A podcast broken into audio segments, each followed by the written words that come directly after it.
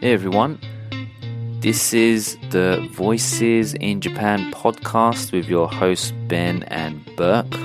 On today's show, we talk about over tourism in Japan and the issues that it has brought.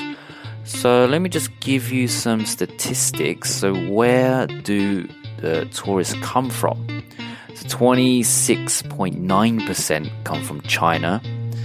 Then, next, 24.2% come from South Korea. 15.3 from Taiwan, 7.1% from Hong Kong, 4.9% from the US, and then other countries make up 21.6%. And the top four most popular destinations in Japan are Tokyo, with 46.2% of tourists going there. Osaka has 38.7%. Chiba 36%, and Kyoto in fourth place with 25.9%. And Hokkaido only has 7.7% of tourists going there.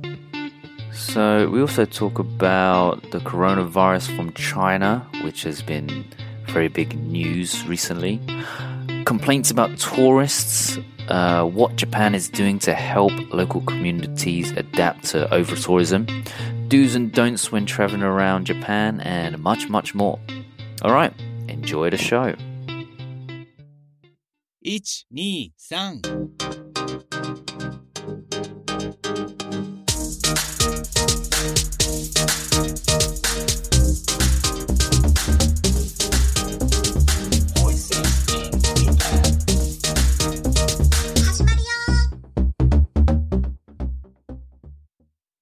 What are we talking about today, Bert? We're talking about over tourism in Japan. But also, this big thing that's going on now is that uh, the coronavirus uh, scare, I guess you could call it. Do you know the source? The source is a, a town or city in China called Wuhan, right? Wuhan. Yeah, central China, the Hubei province. I don't know what it is, but Yeah. yeah. Actually, I was in a taxi uh, in Japan uh, the other day, and uh, MK Taxi. Do you know the taxi? Yeah, company, the yeah, yeah, yeah. Black I like taxis. Yeah, I actually used to teach English there, uh, a business MK English Taxi? class. Yeah, Really? for like a, a year. Some, that, uh, somebody introduced. It was a good job. It was like a hundred dollars for an hour. Man, the, And, the uh, drivers and all the drivers speak great English. Like I remember Yeah. I, I took a taxi ride one time to work. it's all Oh, down thanks to me. And then and then the taxi driver just started having a conversation with us in English, and like I've never experienced that in Japan before. Like taxi Oh, really? drivers, you know, they obviously some have conversations with you, but it's always in Japanese. But I was with my coworkers, and we were speaking in English, and then just all of a sudden, the taxi driver just started, you know, just shoot, shooting a breeze with us in in like almost perfect English. And it was, uh, and he was like really nice, really friendly, and we were just so surprised at how good his English was. Was this pretty recently or what? This was uh this was probably about two two years ago, maybe two Okay. yeah, about two years ago. So we used to get MK taxis to work because they're a little bit cheaper than your standard taxis too, and they they open and close the door for you as well, and they you know yeah, and they like bow. put their yeah they put like their hand on the door and stuff so you don't hit Yeah. your head when you're getting in. Yeah, yeah they wear a hat and they take the hat off and you know when you're getting into the car and stuff and yeah they're very very good. I highly recommend them. Yeah, I was. te- it- yeah, well, I guess we should say we're not actually sponsored by them, but That's true, but I I we use them a lot too. But uh, uh, when I was teaching, there it was like five years ago, and at that time they were saying that they're trying to uh, get better prepared to handle uh, English speaking uh, customers because of this uh, tourism boom that was happening, and uh, and and they do these things where they take people on like one day or two day trips and they'll like up to Asahikawa or some other city or down to Hakodate and stuff, and they'll stay with the customers for like a couple days. And uh, so when I was in the taxi the other day, this guy was saying that uh, he was supposed to actually have some customers come from China, uh, and, then he was going to take them on a tour, uh, two day tour, but that they had canceled. They had to cancel because they uh, weren't allowed to leave the country, China actually, because of this uh, virus that was uh, ha- has you know started. So and he was saying he was kind of relieved that he didn't have to you know take them around, not because they were Chinese tourists or anything, but just because he was concerned about the virus spreading. Yeah, yeah. I got told yesterday by one of my friends that the source of the virus is uh, from people eating bats. Yeah. Oh, Yeah. bats. Yeah. I didn't hear Yeah. that. So What the, I- the people in uh, that area in Wuhan or that part of China, yeah, they they eat bats, and that's where the virus originated from. Jeez. Well, this Yeah. this article was saying that yeah, it was uh, it was in a uh, seafood market, and the, the place was selling illegally selling wildlife. So that wildlife must have been bats that they were selling. Mm. They were eating. Would you eat a bat? No, but I've had I've had squirrel before. Oh, right. Yeah, it's pretty much a pretty much a, a bat, right? They had flying squirrels that look like bats in some Yeah. countries, It was actually killed by my girlfriend in high school. and then you ate it. yeah, like her and her dad went squirrel hunting, and this was like a regular thing for them, and they would eat the squirrel, and I was like, all right, I guess so, man. But good. uh, tastes like chicken, man. Always tastes like chicken. Yeah. yeah, but the thing about this virus is they're saying like, you know, at first they were saying, or they were saying it's probably not even as dangerous as the flu. And uh, I mean, obviously, there's a scare going on because of what happened with the SARS virus back in Yeah, that's 2000. what, that's what it's yeah. been compared to, right? The SARS outbreak. I mean, there's crazy things happening. They're building like a uh, a thousand bed hospital in six days in that city, Wuhan. And uh, they've been saying though a lot of the people that have been dying are like elderly people who had pre-existing conditions. But I mean, obviously, when something like this happens, they only focus on the critical cases. So it seems like it can be very serious. But they're saying that it actually might not be that serious, you know, unless you consider the flu serious, because that kills like tens of thousand people every year just in the U.S. alone or something. But but anyways, it's a it's a big topic here because there's a huge uh, going to be huge influx of people happening. Number one, because of Chinese uh, New Year, but also uh, Snow Festival is about to start.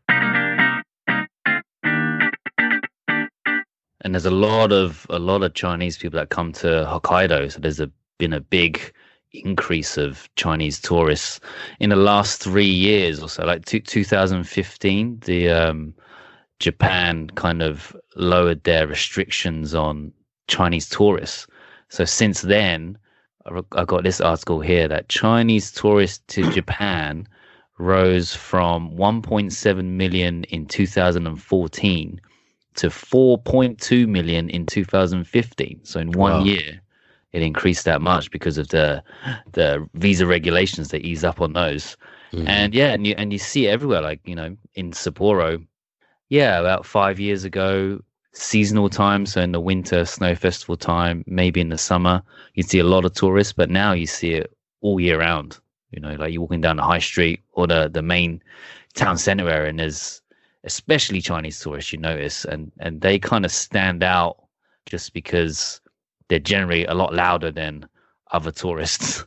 a little Yeah, bit. I, I, yeah, I don't want to be bad mouthing. I mean, I'm I'm Chinese anyway, and I, and I know what the culture's like. My family's exactly the same. Like when we get together, or they get together during you know family gatherings, and it just sounds like everyone is arguing the whole time, but they're not. They're just they're just talking. You know and actually and actually one of my um i have a friend and he just had some new neighbors moved in and they were Chi- and they're chinese. So these chinese neighbors moved in downstairs of his apartment and he said that every night that he can hear them talking it, he said it sounds like they're arguing all the time like they're fighting. He said oh man maybe i should go down and you know make sure they're not doing anything or call the police or something like that. And i'm just like man just chill. They're just they're just talking. It's okay. They're, Just not, they're not arguing. Yeah like they can't be they can't be like arguing you know 24 7 but he's um he's really annoyed that they're down there because he um he said like late at night he can't sleep as well because they're they're you know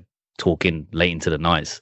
Some some nights he said they're all right but you know generally weekends especially they get pretty loud and once they get some friends round it just sounds like there's a massive party going on downstairs even though there's like no music or anything. It's just like the the noise that he hears from their voices. So he yeah he can't he can't sleep.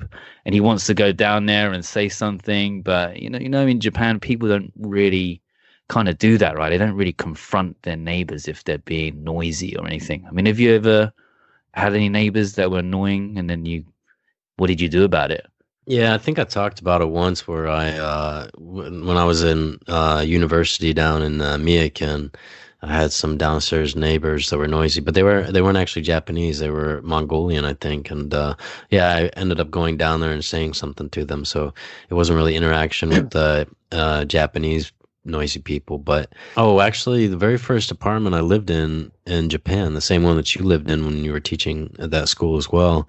The next door neighbors was a it was a young girl, and she would have like late people over late and uh, I mean, till, and they were they were allowed to like you know four or five in the morning. So finally, one time I went over there and like banged on the door, and uh, they came over, and I can't remember if it was so long ago. I can't remember if I said something in Japanese or in English, but then they were like quiet for like uh, that night. But then like it eventually like started to slowly build up again, you know. So, but I was mm-hmm. moving out around that time. But yeah, they don't really uh, confront people when they do that. But I mean, for the tourists like even when they're walking around like Sapporo Station or something and like the big group, just like they're talking to each other, they definitely, like you say, stand out because you don't usually see like uh, Japanese people kind of like yelling to each other as they're walking and talking and stuff, or just like standing around waiting to get into a restaurant or something.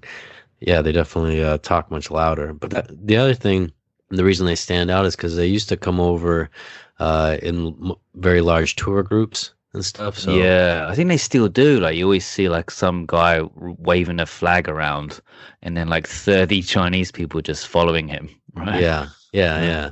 So there are still the yeah the big groups, but I think I, th- I read somewhere that they uh, because the way the visas changed, that they used to have to come over in large groups, but the they made it so that uh, uh, smaller gr- sized groups were able to uh, come into the country and stuff. So I think now there are still the big groups, but yeah, there's uh, smaller groups as well. And I, and I guess because they're kind of like the new rich, the Chinese, so they they're going everywhere. Like you see them everywhere, but I think they they particularly stand out, and they seem to be annoying quite a lot of people as well. Like some of the things they do, you know, like the the speaking loud.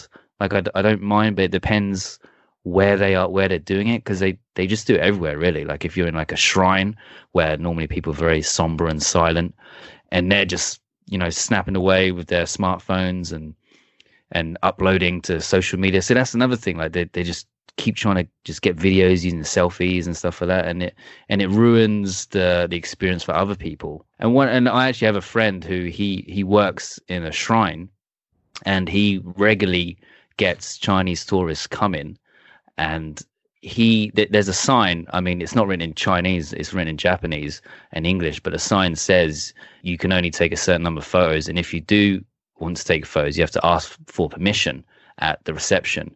And i think there's like a maybe a, a fee or something like that.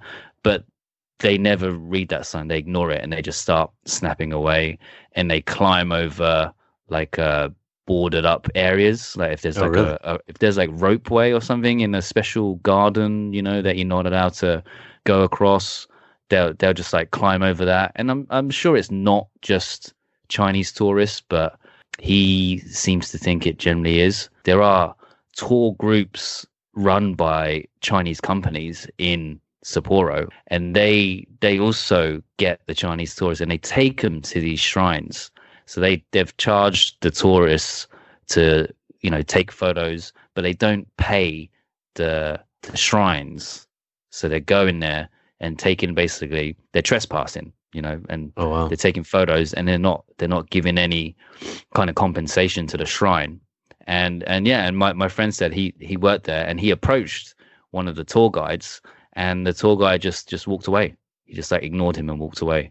Oh, and really? then uh, yeah, and there's and there's almost like nothing he can do.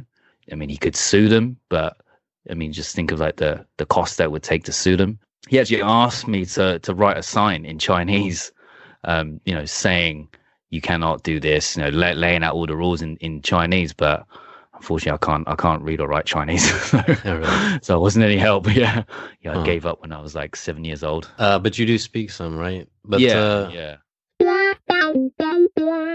Yeah, well, I mean, just like you said, it's not just the Chinese tour. I mean, Japan obviously is doing a lot to uh, build up its tourism industry, and, and there's all these negatives that are coming along with it. But uh, I mean, some of the stats I found in that uh, Japan Times article that I sent to you, of I think in 2018 uh, there was about like 30 million tourists, and I think 2019 was actually pretty similar. But they have a goal of getting 40 million tourists in the country by 2020, and they have a goal of getting 60 million tourists by 2030. So I mean they have these policies of trying to increase tourism.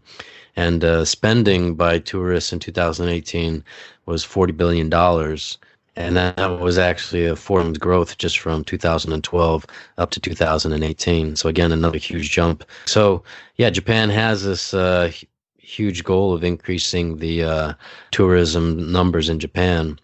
And uh, yeah, and we're starting to see a lot of the negatives of that as well. Yeah, I guess the positives are, you know, there's a lot of money, creating more jobs, but it seems like it's not like that there's a lot of tourists is the mm. is the problem it's uh, it's the way they kind of behave so maybe tourists need to be a bit more mindful so that you know there's a lot of things that tourists do that are not good to Japan and having negative impacts and uh, making the locals not as welcoming to, to tourists, especially like in Kyoto. So Kyoto, there's a you know everyone who comes to Japan pretty much has to go to Kyoto because it's the most traditional experience you can have in Japan.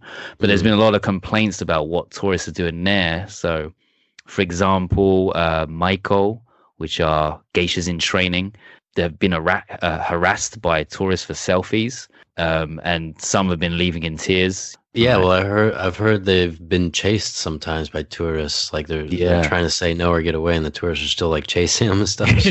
yeah, yeah, yeah. So it's just just like everyone just wants to get that get that photo to to post on social media, and then I, I guess I'm a little bit guilty of that sometimes too. You know, like I take a, a lot of photos of food to you know to post on like our, our Facebook page or something like that. But I, but at least it's like food that I'm eating and I'm paying for.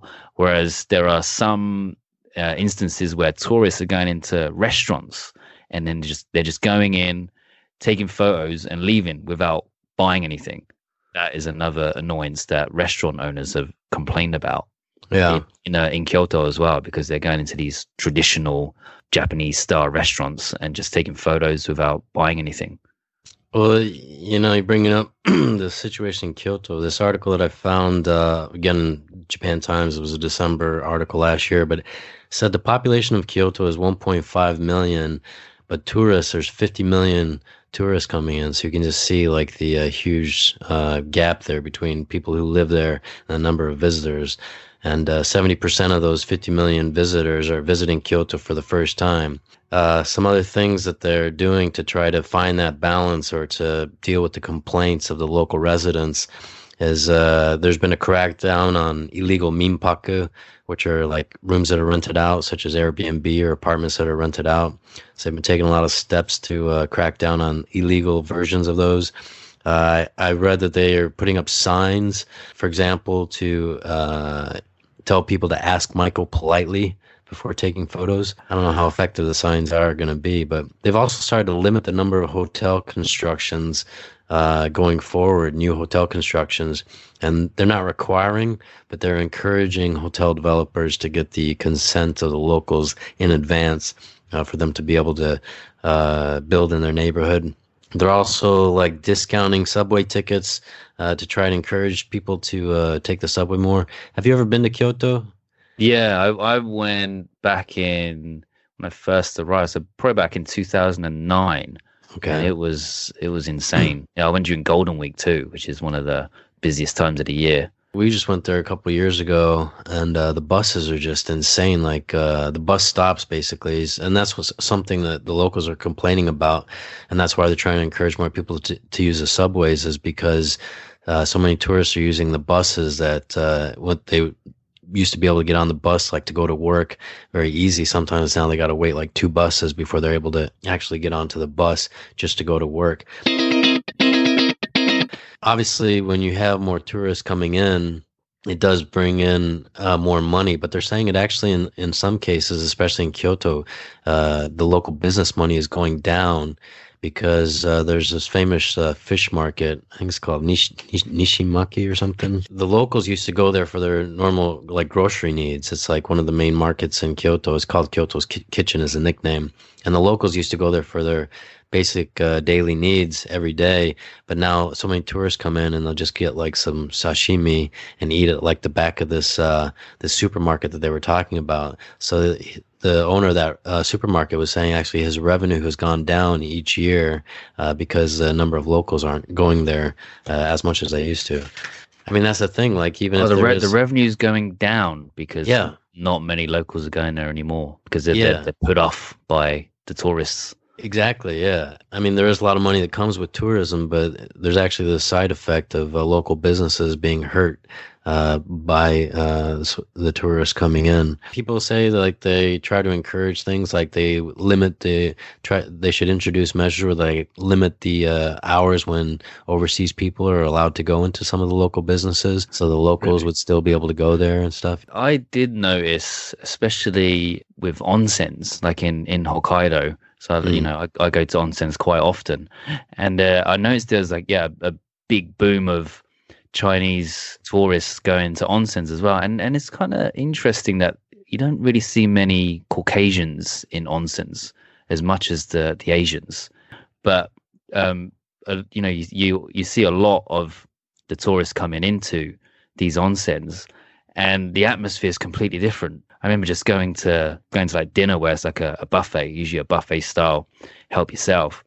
And before, when they weren't really allowing that many tourists to come in, it was kind of quiet. You know, it was quiet. Everyone would line up. Um, you know, very Japanese style. Uh, take your time. But now it's just it's just carnage. It's just a free for all, and no one lines up. They're jumping in front of people. Um, they're just getting crab. You know, just all getting crab, and because crab's great in Hokkaido, but yeah, the the the tourists love it, so they're just getting plates and plates of crab, and then they're just the table is just full of crab shells, and you know they're they're they're losing, I guess, the the sereneness of being an onsen, and they're, they're losing their character. But they're they're doing very well in business. And then I go, and then I went to another onsen in um, Noboribetsu, and they kind of didn't allow uh, tourists so much, but it was like really quiet. Um, it was it was actually a, a better atmosphere, you know. It was Oh, like really? back to kind of Japanese style, but they had half half the business of the hotel I was before, so they're not making as much money, but you know they're they're sacrificing the money, the profit for a better atmosphere for their customers, I guess. But you know, they probably wouldn't last as long as the other hotels that allow in uh, foreign tourists to come in. the onsens are one thing. There's obviously, I mean, that's one change that I've noticed in Sapporo. There's like so many, obviously, so many more new hotels going up. Uh, just in Sapporo itself, like uh, I had some friends come and visit uh, last year in October, and uh, they said that they were staying in this hotel downtown, and I had never heard of it. And I looked it up, and yeah, it was a hotel that had just gone up in like 2018 or something. The Japan government, I read, is trying to encourage. I mean, as one of the steps that they're taking to help encourage tourism, they are uh, they have a goal of building uh, 50 world class luxury hotels in Japan, according to this article in the Asahi Shimbun. Uh, the government's going to introduce a new loan program for private sector companies to develop uh, hotels across Japan, and they're also doing taking steps like the government's going to help fund uh, the increase in the size and uh, speed of gondolas at 10 ski resorts around Japan. Did you know that there's a brand new luxury hotel at uh, Chitose Airport? No, no, I didn't know that. Yeah, it's actually opening February 1st. It's called the Porthom International Hokkaido, and it's on the upper level of the international terminal. Yeah, there's 171 rooms, and the room sizes go from 43 square meters up to 250 square meters. So it's a huge, huge. Uh, I mean, 250 square meters, like three times as big as my apartment, basically. know? yeah. Yeah, because they said uh, there was three million international uh, uh, tourists uh, from overseas coming to Hokkaido in 2018, and obviously that number is growing. I mean, Chitose Airport itself is turning into like a destination to go like spend the day because there's so many new shops there. We came through the international terminal on our way back from the U.S. because we flew through um, uh, Korea, so we had to depart from the international terminal in Chitose. I mean, I was just noticing how big it had gotten, but I wasn't even aware that there was going to be this new uh, luxury hotel opening there as, as also. I mean, obviously, there's a lot of luxury hotels going up in uh, in luxury condos and stuff in places like Niseko. Uh, but uh, yeah, I I don't even think there's a luxury hotel in Sapporo. We've got a few nice ones like true, yeah. Park, Park Station. Hotel. Well, Park Hotel is like the old one of the oldest hotels, but I wouldn't exactly call it a luxury hotel. No, even like Sapporo Grand Hotel, I think it's supposed to be one of the nicest in Sapporo, but I don't think it's a luxury hotel. But yeah, we're gonna start seeing more of these. I guess that's and a good and thing. they're, yeah. they're building a they're building a, a new Vale in a Rusutsu ski Yeah. resort as well, Yeah. and that's a that's timeshare. But even Rusutsu is packed now all the time. Like um, you know, seven days a week. There's people skiing, snowboarding. Where whereas probably about yeah five years ago, never used to be like that. It was just the weekends. But it is a great ski resort and probably one of the best ones in Hokkaido. But it's slowly kind of turning into Niseko in a way. Like it's going to be overpopulated with tourism and these super huge hotels. But yeah, I mean, the snow is not so good this year, and it wasn't that good last year. So I wonder what's going to happen in the future. If they're going to, you know, I, I, I'm surprised that there's so much development going on when you know the snow is kind of going down.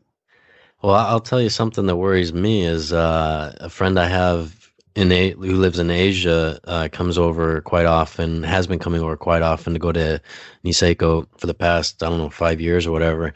But this time he actually said he was going to visit one of the local mountains. I'm I'm not going to say the name because I don't want to I don't want to let people know too much. But and I was Yeah. just like, man, like he's even like you know people in Asia are. I mean, you you can kind of notice that there is even a growing number of overseas people at the local mountains around here in Sapporo. But uh, I mean, just to hear like the local mountain name, like uh, or see it in his text, I was like, man, how does he know about that place? You know? Yeah, And, uh, no one should know about that, but the locals. But you know, they, Yeah. they're gonna get out eventually if the because the, the more tourists that keep coming over every year, Yeah. they're also looking for the quieter places, the the, the powder spots. And yeah, I, I went snowboarding last last weekend, and prices have gone up for even the the local mountains a lot. They're finally, you know, starting to realize how much money they can make. Like a, a can of beer, like a Sapporo Classic, has doubled in price. Oh wow! So 400, 420 yen was a small small can of Sapporo Classic. And when I was at Rusutsu o- over the new year, it was the same, like a can of beer, 400 yen. And you know that the, the tourists are going to pay that. You know, people that ski there, they're going to pay that. But the local mountain, it was the first time I'd seen that price for a local mountain because local mountains kind of, they don't really sell, that put their prices up too much.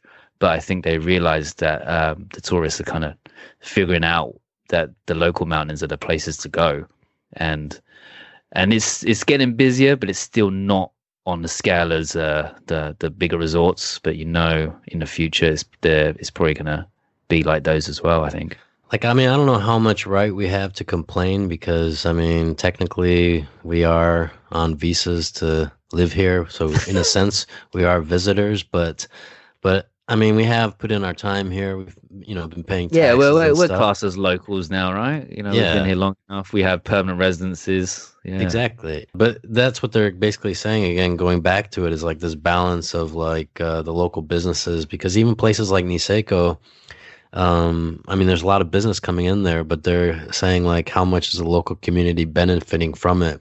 Because obviously a lot of the development is by foreign companies, so all that money is actually leaving Japan. You know, a lot of the money is not staying in Japan, and how much is like uh, the city Kutchan? Are they actually benefiting from all the development development that's going on in Niseko. But to be honest, I think the land value even in Kutchan now is starting to increase and stuff.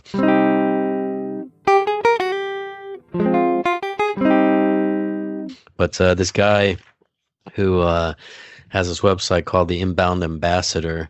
Uh, I think his name is JJ Walsh or something. He uh, specifically tries to address these matters for you know how can uh, local locals, local communities benefit uh, more from tourism, and also how can they like uh, combat some of the issues. So.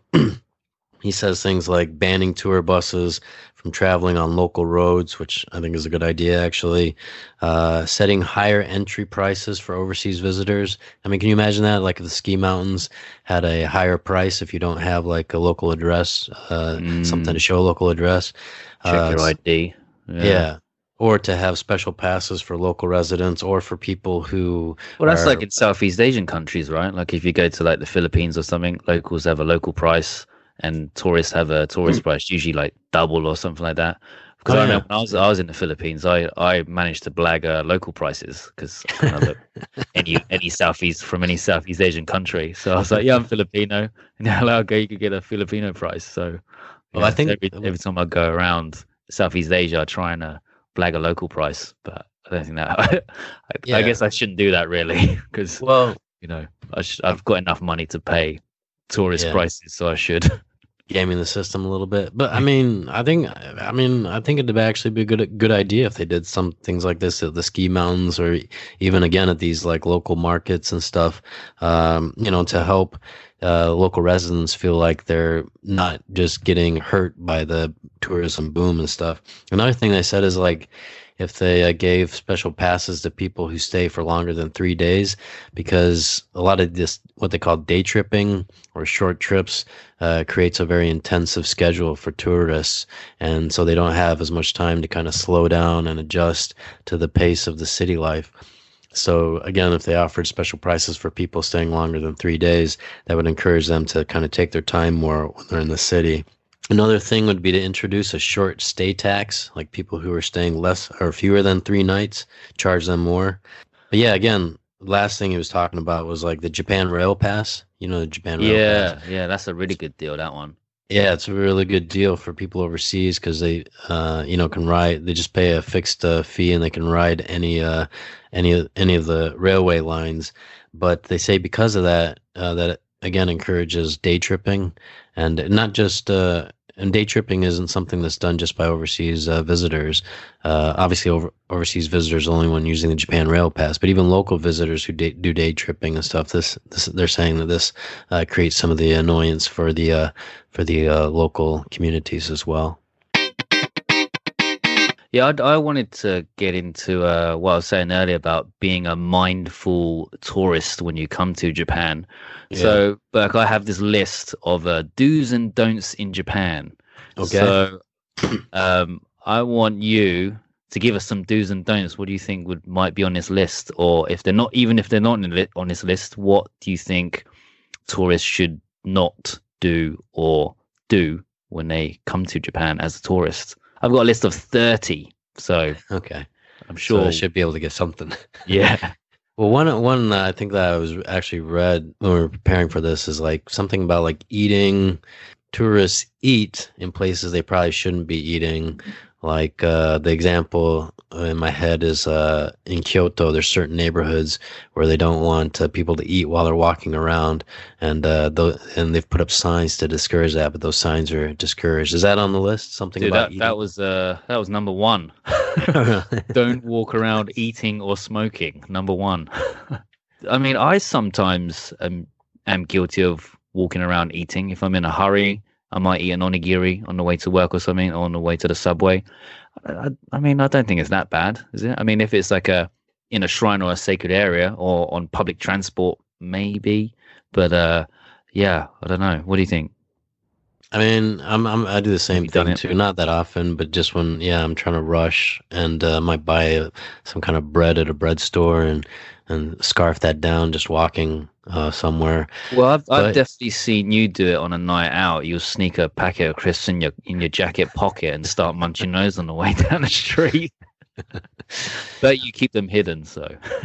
guilty. I got my hand raised because yes, I'm guilty of that for sure. But uh, I mean, yeah, yeah, okay. So right. I'm one of those bad tourists. All right, let's uh, let's go for another one. So, well, we had this one: don't harass geishas or maikos for selfies. So that's another one on the list. But uh, yeah, what, what else you got, Burke? Uh, I would say perhaps maybe uh, littering. Is littering something or no? Littering um, is not on this list, but I guess that's a basic don't for any country you go to as a tourist. I would assume. How about I'll I'll say one personally that annoys me. I don't know if it's on that list or not, but uh, something that annoys me are when uh, tourists are walking around with their suitcases, uh, not just like trying to get to their hotel, but uh, like Sapporo Station, uh, they'll have their suitcases when they're just waiting to get into a restaurant or something. And most of the restaurants are good about it. They'll have like an area where they have people collect their suitcases. But because of that, because they're not putting them in lockers, I don't know if it's because the lockers are all full and uh, the city needs to do more to have lockers available for people walking around the station. But yeah, a lot of times people are just walking around like Sapporo Station with their suitcase, and uh, that just looks very out of place. Is there anything about suitcases on there? No, there isn't actually, but I I agree with you. That one's really annoying, and it seems like suitcases are getting bigger and bigger. Like, like I, I remember just being at the subway station the other day, and there was a there was a group of uh, three three tourists, and they had five giant suitcases, like for for three people, and they were massive. I've never seen suitcases that big before, and they were like right by the gates too. So yeah, it was annoying. Like they were just standing there, people just like walking around them. But um, that one is not on this list, no, unfortunately. But I think it maybe it should be. So so what? It should be. Don't carry a suitcase around with you around town if you if you don't need to carry it or something. Yeah, like Store it somewhere. Yeah, like find a locker or something. Uh, I mean, just like don't walk I around I, shopping. I a don't think that. I think some of the lockers aren't big enough for those giant Oh, suitcases as well. Yeah. Yeah, that might be true. Yeah. Mm. I mean, like, you know, peop yeah, I don't know. Uh, sometimes, obviously, people uh, leave their suitcase with the front desk at the hotel they're staying at, but maybe on the last day, uh, you know, when they're waiting to get on the train to go to their, uh, to the airport or whatever. But, uh, all right, how about uh, being loud? Yes, yes, that's on That's this list be for sure. list. Yeah, no talking on trains, especially or being quiet, kind of thing. Yeah. How about uh, something about uh, driving? Oh, what uh, what about driving? Well, this is actually a problem, especially in Hokkaido, because uh, you know the road conditions change in the wintertime, get very bad, and uh, and there's a lot more people renting cars, but there's a lot more accidents happening uh, because of overseas drivers. In fact, in my company, uh, just the other day, uh, in uh, we have a field store out in around Niseko, and somebody was driving down the road and a person was pulling out of the uh, of a side street, and for some reason, just like pulled right in front of the, the car, our car, our company car, and obviously they didn't have time to stop because uh, you know it was like a snowy road and stuff, and uh, but they have a they had a, a dashboard camera kind of recording everything, so Mm, like they slammed into this car, and you could see like in the front uh, of the car it was like two uh, Europe well Westerners. Like uh, that were driving, you know, and obviously had rented a car or something. So well, there, there is a there is a driving one here, but it's uh, uh, do walk, drive, and ride on the left. standing on the right the correct side of the like escalator and stuff yeah that's something that is the annoying left, like yeah, stand on the Yeah, left. left because that's in in the us yeah it's on the right even yeah, on escalators England, England is on. You stand on the right for an escalator, but it's kind of odd because England we drive on the left, but when it comes to escalators, you stand on the right. Yeah, whereas Japan stand on the left. Walk on how about left. How about uh something just about like congregating in the wrong eh, places like on because this is something again that annoys me a little bit like people just kind of like standing like uh, in place on a sidewalk in a big group uh, because Japan's obviously a very busy country, especially like in the morning and evening when people are trying to get to work or get home from work, and sometimes people don't. Just kind of like stopping and talking, and they don't really understand like uh, they're in the way and, and stuff. Is that is that on there or no? So don't don't congregate in kind of like large groups on the street or something like that. Yeah, just like don't stand around. The, the don't block the walkway. Nothing like that. No, there isn't. Out of the 30, man, I'm not getting anything, dude. Like, Can you, how about, I'll right, give how I'll give you some examples yeah. of uh, what they have here. Okay. So they have, uh, for example, don't harass the sacred deer at Nara. You know, Nara Miyajima Island. yeah. um, another one is don't deface significant UNESCO World Heritage sites. Uh, that's uh, the Ara- Arashiyama uh, bamboo forest in Yeah. uh, Kyoto. That's a big problem down there, right? Uh, but don't overindulge in uh, free Wi-Fi at places such as like Starbucks. So- What? So a lot of tourists kind of just go into, you know, coffee shops and use the free Wi-Fi, but don't buy anything. They just hang Oh, around. okay. Yeah, and then and they don't really, you know, they're just there for the Wi-Fi basically. I see. So that's one of them. Um, a do do learn some basic Japanese. Probably an obvious one.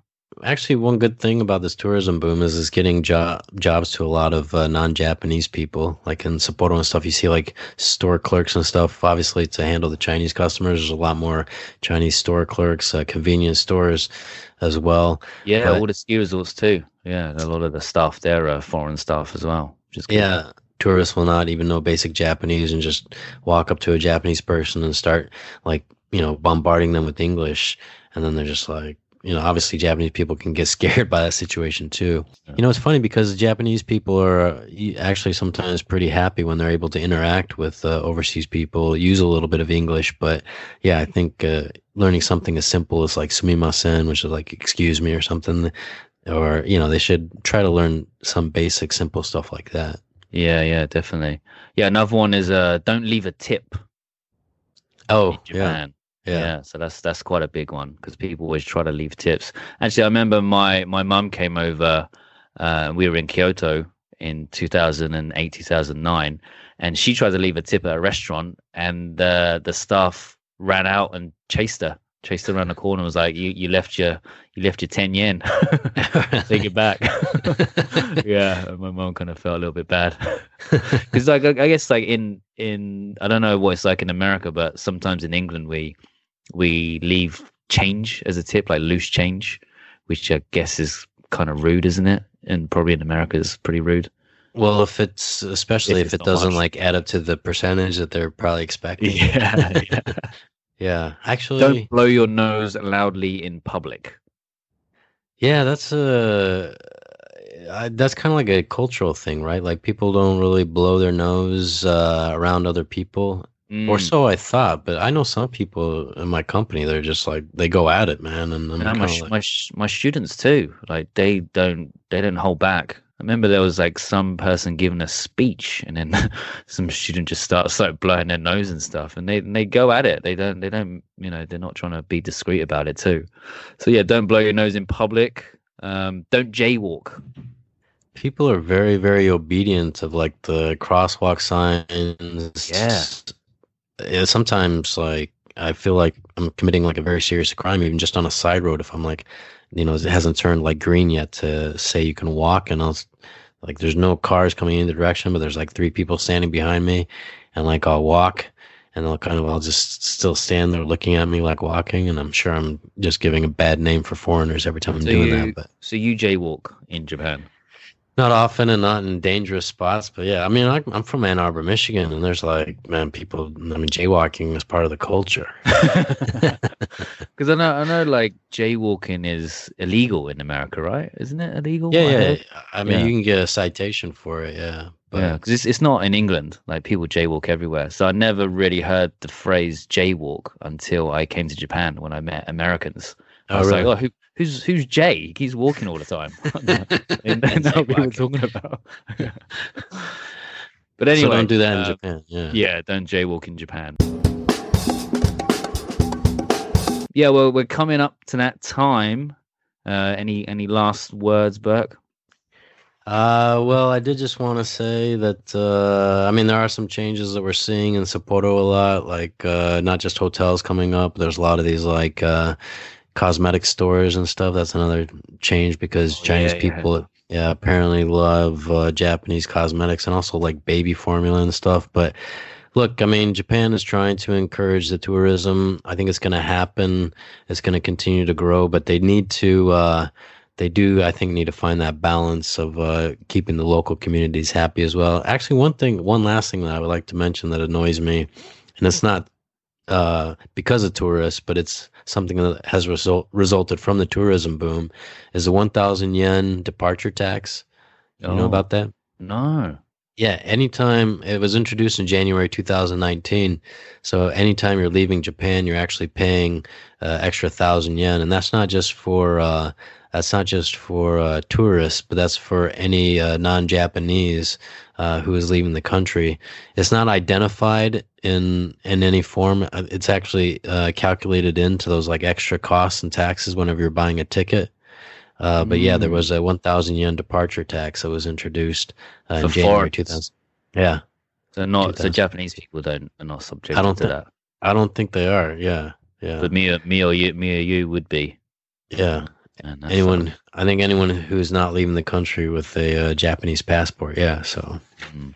And also tourists, yeah, just be a bit more mindful when you're traveling to Japan. Do some research before you come, and and then uh, the Japanese will be a, a lot more happier welcoming you, welcoming you to to the country, especially like during the Olympics, because there's going to be a lot of people here in Yeah. uh, this summer coming.